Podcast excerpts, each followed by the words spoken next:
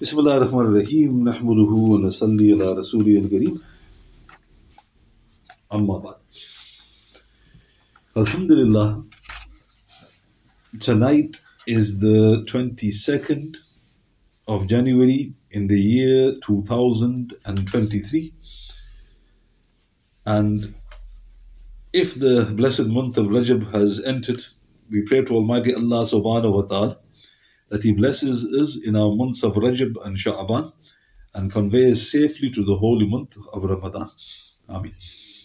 And we moved on to the 34th night that we're going through the illustrious and dear life of the eminent companion, Sayyidina Anas ibn Malik radiallahu.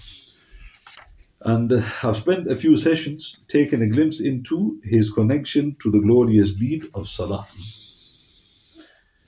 So even during the intense fighting in jihad, his love for salat was manifest to one and all.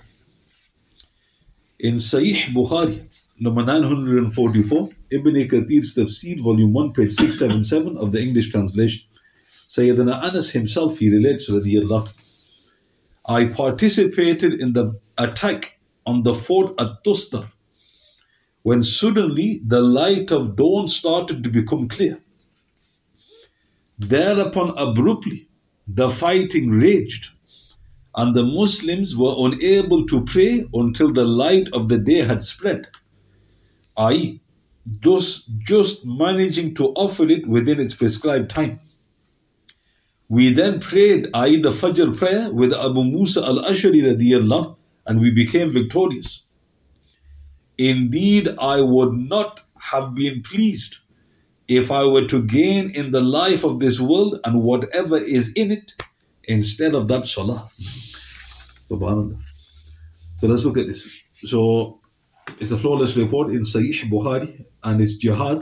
And Asfir would have it just about the time of the Fajr, the fighting became intense.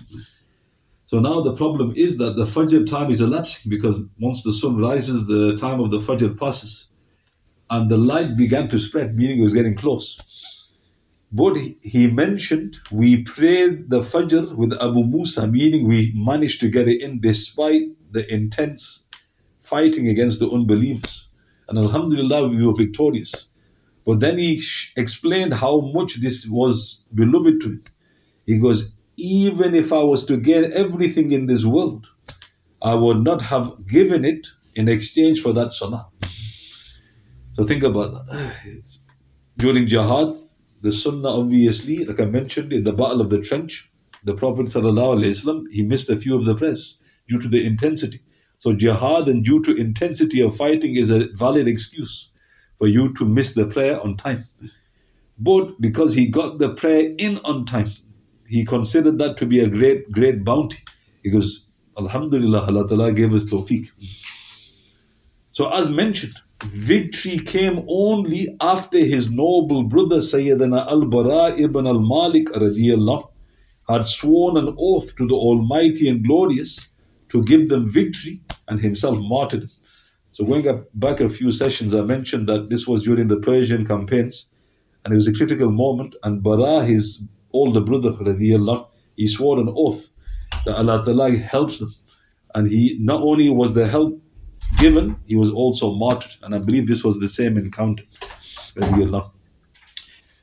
All of these facts and figures should really not come as any surprise, for he was trained by the best, as our beloved messenger had told him, in Tirmidhi, Ya bunayya, O my dear son, be sure to avoid being distracted in salah for to become distracted in salah is a disaster. So I mentioned this again a few nights prior, but he would address him as his son, showing his love for Anas. Oh, my dear son. He goes, Do not be distracted in salah because this is a disaster. So, did he imbibe that recommendation given by the Prophet? 100%. Even in jihad, he was concerned i.e., for the obligatory prayer. In another report, our beloved messenger clarified further, sallallahu alaihi wasallam, in Bazzar. If he becomes distracted, then Allah subhanahu wa ta'ala says, Whom are you thinking of instead? Someone better than I. O son of Adam, alayhi salatu wasalam, return to me, for indeed I am better than the one whom you are thinking. So, in this Hadith Qudsi, Allah the Almighty and Glorious, His displeasure is shown when your mind wanders in Salat. And He says, Subhanahu wa ta'ala, who are you thinking of? Something better than I. And look at that for a question. What can be more important than Allah subhanahu wa ta'ala? So put yourself in a scenario, I don't know. You think this is a very stressful scenario and you're in Salat and your mind's wandering to what whatever it was. So let's say somebody's critically ill in the family. The doctors made him jawabi, meaning he's gonna pass away. And you're offering salat and you're thinking of the person passing. Even that is not more important than Allah subhanahu wa ta'ala. So there's never a scenario where what you're thinking of is better than Allah subhanahu wa ta'ala. So Allah Ta'ala is reminding you gently. He goes, Who are you thinking of? Somebody better than I. And then Allah Ta'ala says, O son of Adam wasalam, return to me. For indeed I am better than the one whom you are thinking. So note, this is the greatness of Allah subhanahu wa ta'ala. This is in the heart and mind of the son of Adam. Where Allah Ta'ala is looking. And this is why it's important that you try to focus, i.e., uh, during your salah. And notice Allah Ta'ala, you know, like one of the scholars gave the analogy. It's like He's giving you a yellow card. A yellow card means you've been warned. So when you're offering salat, your mind wanders, Allah Ta'ala gives you a yellow card. Because is there anything better than what I than I that you're thinking of? If you persist, then you can imagine what's gonna happen. And there's a hadith, you know, I mentioned it many times, but relevant. The hadith is in Nasa'i and Tabarani. And the report mentions that the people prayed behind the Prophet. The Prophet was explaining, Sallallahu Alaihi Wasallam. And when they were praying behind him, their minds were all over the place. Allah the Almighty and Glorious, He revealed to that Prophet, Tell your people that they purify their bodies, they purify their clothes, but their hearts are away. Because I am not in need of what they're doing. So, what's shocking about this report? In terms of fiqh, they tick the boxes. Clothes were clean, wudu was intact, but what was missing? The heart. So if you tick the boxes in the fiqh, yes, technically the prayer has been done. But where's the soul? So Allah Ta'ala is saying, You leave your hearts away, I'm not in need of this. And this is why Imam Ghazali rahmatullah said that this is also an obligation of salat. The reason it's not in the books of fiqh is because you cannot quantify it. Mm. If it was if you could quantify the heart, it would have been in the books of fiqh. But for example, which one of you could say 20% of your heart was in salat? How do you quantify that? So just because it can't be quantified doesn't mean we should neglect it. This phenomenal man's dedication and love to the glorious deed of salah naturally rubbed off onto his students. So mention one.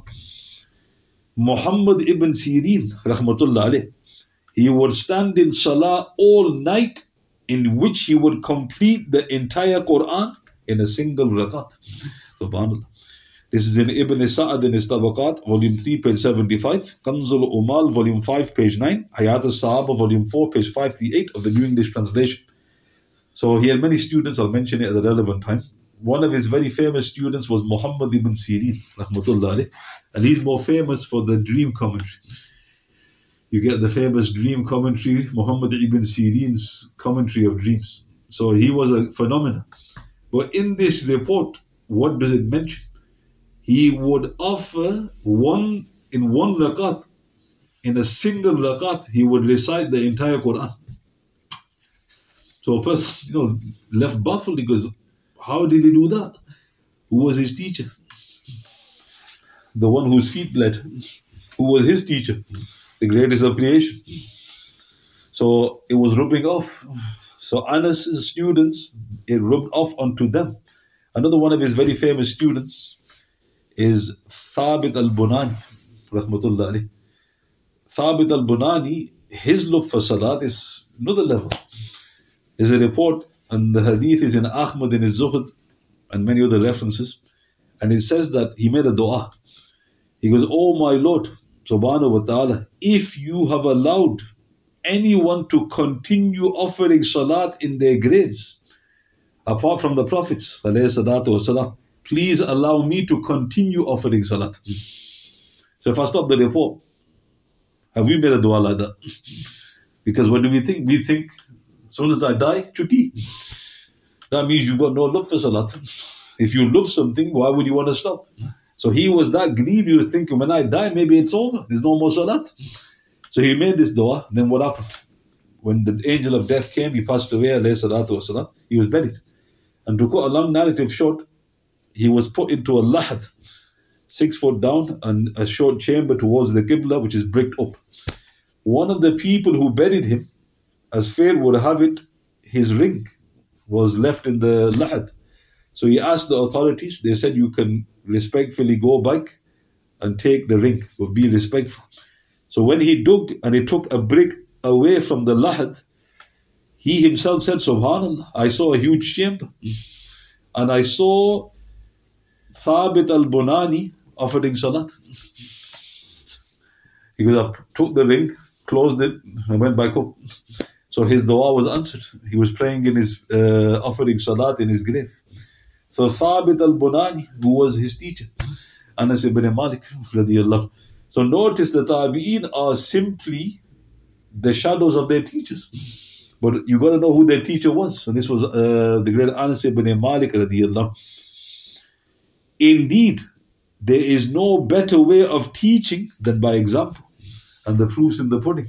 Where did these great men get that love for salat? From their teachers.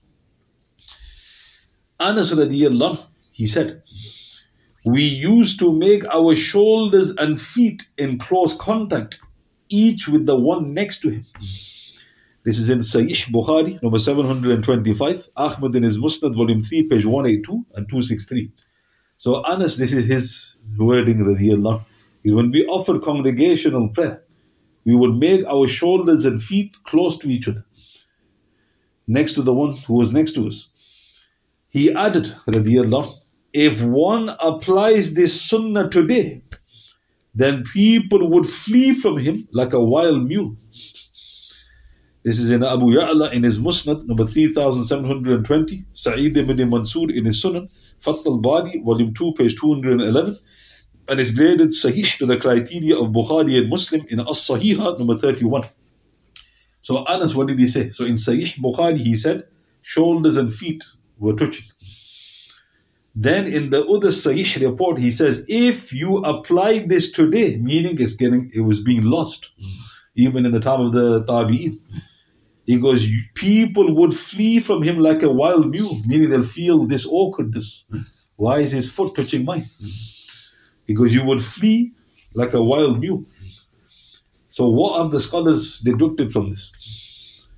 Those it is emphasized that the shoulders of the muqtadis must be touching, with the feet also being from the sunnah. So, what is stressed is the shoulders. So, when you're standing in a row of worshippers, your shoulder must touch the shoulder of the one next to you. If it's not, there's a break in the saf. The feet is from the sunnah. It's not as emphasized as the shoulder, but it's from the sunnah. Nu'man ibn Bashir radiallahu he said, each of us would adjoin one shoulder, one's knee, and one's heel to the one next to him. Each of us, i.e., the companions of the Prophet ﷺ, would adjoin one shoulder, one's knee, and one's heel to the one next to him. This is in Abu Dawood, number 662, Ibn Hibban in his Sahih, number 396, Ahmad in his Musnad, volume 4, page 276, Daraqutni in his Sunan, volume 1, page 282, Al Dulabi in his Al-Kuna wal Asma, volume 2, page 86, graded Sahih in As Sahihah number 32. So what did Nu'man ibn Bashir say, who was the nephew of Abdullah ibn Rawaha He goes, we would, our shoulders would be touching, our knees and our heels. The wording in the Sahih is a little bit different. Nu'man ibn Bashir radiallahu anhu said, رَأَيْتُ الرَّجُلَ مِنَّا يُلْزِقُ قَعْبَهُ بِقَعْبِ صَاحِبِهِ I saw that every one of us used to put his heel with the heel of his companion. This is in Sahih Bukhari in the chapter to stand shoulder to shoulder and foot to foot in the row. So now what's interesting? If you look at the report in Sahih Bukhari, it only mentions the foot. He goes, I saw that every one of us used to put his heel with the heel of his companion. If you look at the report in the Sunans, it mentions the knee as well. So now, why is this important to highlight? It is simply not possible for the muqtadi's knees to be all touching each other without bending one's knees. Thus, the feet touching each other is merely to stress the importance of the straightening of the rows. I'll say that again. So you get literalists. They goes feet to feet, shoulder to shoulder. And he said, no problem with it. He goes, have you forgot something? He goes, no. What about your knee? And then he look at you, he goes, knee, right? He goes, yeah, Sahih Hadith. So I want your knee to touch my knee. How is he going to stand? He's going to stand like a cowboy. right? Is that how you offer salat? Hmm. And he goes, where does it mention knee? Sahih Hadith and Abu Dawud. So does it mean literally? This is the problem with literalism. So he goes, okay, which part of it is literal then? The knee's not literal. It's impossible to stand like that unless you get a row of cowboys. So then you look at the other report. What did Imam Bukhari say? Same narrator, he only mentions the feet. So what was the point? Imam Bukhari said in his chapter heading, stand shoulder to shoulder, foot to foot in the row. Meaning this is how the row is straightened. It's stressing the importance of the straightening of the saf. Hmm. So again, note, maybe it was in reference to this fact that Anas himself said, radiyallahu, in Sahih Bukhari, number 724, I arrived in Al Madinah and was asked whether I found any change since the days of Rasulullah. Sallallahu Alaihi Wasallam. I responded, ما أنكرت شيئا إلا أنكم لا تقيمون الصفوف I have not found any change except you do not straighten the rows. I for salat. Quite beautiful. Fiqh is the correct understanding of the sacred texts. And you'll notice a lot of people haven't got the fiqh. They're very literal in what they narrate. Shoulder to shoulder, feet to feet, knee to knee. Show me, brother. He's quoting correctly, but he's not understood what the Sahaba was trying to get across. He just quoted the Sahaba. The fiqh is understanding what the companions are saying.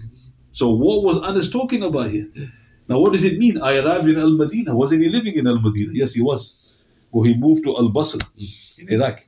But when he returned, they very humbly said in Sahih Bukhari, anything changed? Meaning this is the city of Rasulullah. Surely nothing's changed here. What did he say?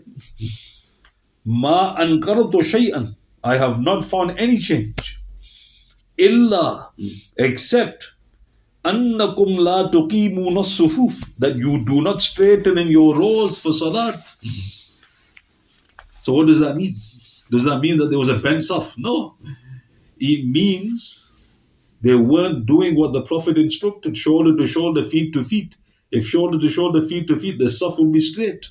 Because they're probably weakening on their feet, which he was highlighting.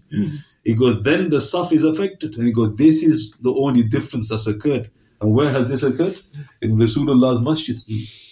So obviously now you know you can see the state of affairs of the Muslims. In fact, when a person puts his foot next to yours, just like Anas said, he goes, people would flee from him like a wild mule. Now, why did he mention such harsh words? Because it's sunnah. Why are you, you know, you know, retracting away from the sunnah of the Prophet sallallahu alaihi? So note, this is lost. Now, what's interesting? Anas. What did Abu Hurairah say? I have not seen anybody offer salat like Rasulullah than the son of Umm Sulaim. And if you look at these reports, you can see he was hurt over these slight, you know, detractions in the glorious deed. Another report. Abdul Hamid ibn Mahmud, he relates, Rahmatullah alayh. I once joined Anas ibn Malik radiallahu in his salat on Friday. We were forced to be next to the pillars by the great number of praying Muslims. Thus we stood either in front or behind the pillars. Anas thereupon said, We used to move away from the pillars and avoid them during the Prophet's lifetime. So where's this recorded? This is in Nasa'i 1-13122, Abu Dawood number 673, Tirmidhi number 229, Hasan Sahih, Ahmad in his Musnad number 12366, Hakim in his Mustadrak number 2100, Sahih Fath al-Bari 1-578, Sahih, graded Sahih in As-Sahiha number 335. So another flawless report. So what does it say? The Tabi'een who were praying with the Anas on a Jummah, there was too many worshippers. So they saw pillars like we got pillars here. So goes, what we did, we either stood in front or behind the pillars, meaning they didn't pray in between. So goes, we prayed behind it or in front of it. When Anas was informed, what did he say? We used to move away from pillars, avoid them during the Prophet's lifetime, meaning keep away from them. So how strange is that to us? Why? Because it's common. Clarifying further, Sayyidina Qurra ibn Iyas radiallahu, he said, during the Prophet's lifetime, sallallahu alayhi wasallam, we were ordered not to stand between pillars and were firmly expelled away from them. This is in Ibn Majah, number 1002, Bayhaqi in his Sunan al-Kubra, 3-104, Hakim in his Mustadrak Sahih, Zahabi Sahih, Ibn Hibban in his Sahih, number 400, Ibn Khuzaymah in his Sahih, number 1567, Abu Dawud at-Tayalisi in his Musnad number 1073. So what did this companion say? Rasulullah very firmly expelled us from between the pillars. Because do not pray between pillars. Because avoid them. So now why? So do we need to know? No, we don't need to know. The Prophet told us, that's it. But what is the wisdom? Everything has a wisdom. So Imam Qurtubi he said something very interesting. In Fath al Bari, volume 1, page 578, he said, Because it is the place where the Muslim jinn offer salat. It is the place where the Muslim jinn offer salat. You're encroaching upon the jinn. So now think about this. What did Rasulullah say, sallallahu alayhi wasallam, if somebody tries to crush you in salat? Mm-hmm. You stop him. He's a shaitan. So if you start praying in between pillars, who are you encroaching upon? According to Imam Qurtubi. Jinn. So if you want to get possessed, or you want to get wiped, pray between pillars. So how did Imam Qurtubi know this? Allah alim. But he mentioned that. Because this is where the Muslim jinn officer, meaning that's reserved for them. Because don't pray near there. Keep away from it. So now question. What is the ruling? Imam Tirmidhi rahmatullah in his Sunan 1-444 he clarified. A group of scholars rahimahumullah they held it is detested to stand between pillars. This view was held by Imam Ahmad and Ishaq rahimahumullah. And in Al-Mughni 2-220 as did Abdullah ibn Mas'ud, Hudayfa, Abdullah ibn Abbas and ta'ala anhu. So many of the righteous predecessors they say it is a makruh. The prayer is valid, but it's makruh to pray in between pillars. So to reiterate, putting it simply to finish, one should avoid offering salat between pillars. Why? For this breaks the law of worshippers. However, if it is done, the salat is valid, though a disliked action has taken place. This is what the vast majority of scholars have said. So now Anas noticed the people were always turning to him. Going back to the report, they prayed, they didn't pray, and look how interesting. They didn't pray between the pillars. They prayed in front of it and behind it. And they asked Anas about that.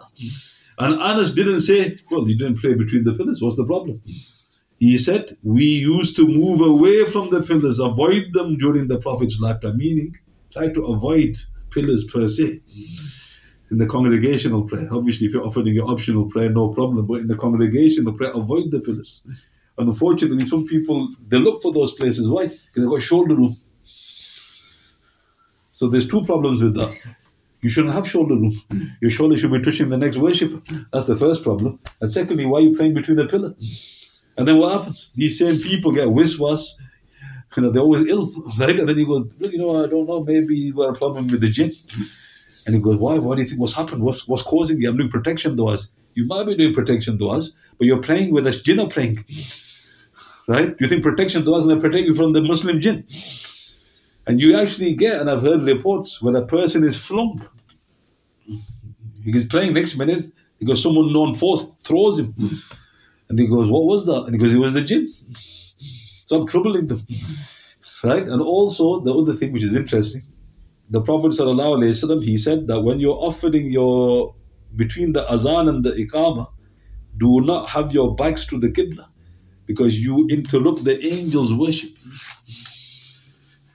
So what's now being mentioned? So my back to the qibla. If this was between the azan and the iqamah, and I was just sitting here for no other reason like this, I'm troubling the angels. Why? Because they're facing the qibla, they want to worship. So now this is also disliked to sit between azan and the iqamah with your back to the qibla. People are unaware of that as well.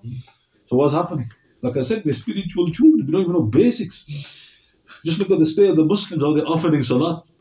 And then you look where they're praying and look at what they're doing, you think, these are Qiyamah signs. So note again, Sayyidina Anas, Alhamdulillah, was guiding us to the correct understanding. So all again mentioned today was his connection to the glorious deed of Salat and notice he's educating the Muslims, i.e. they're turning to him and he's giving the correct understanding. Are there any questions?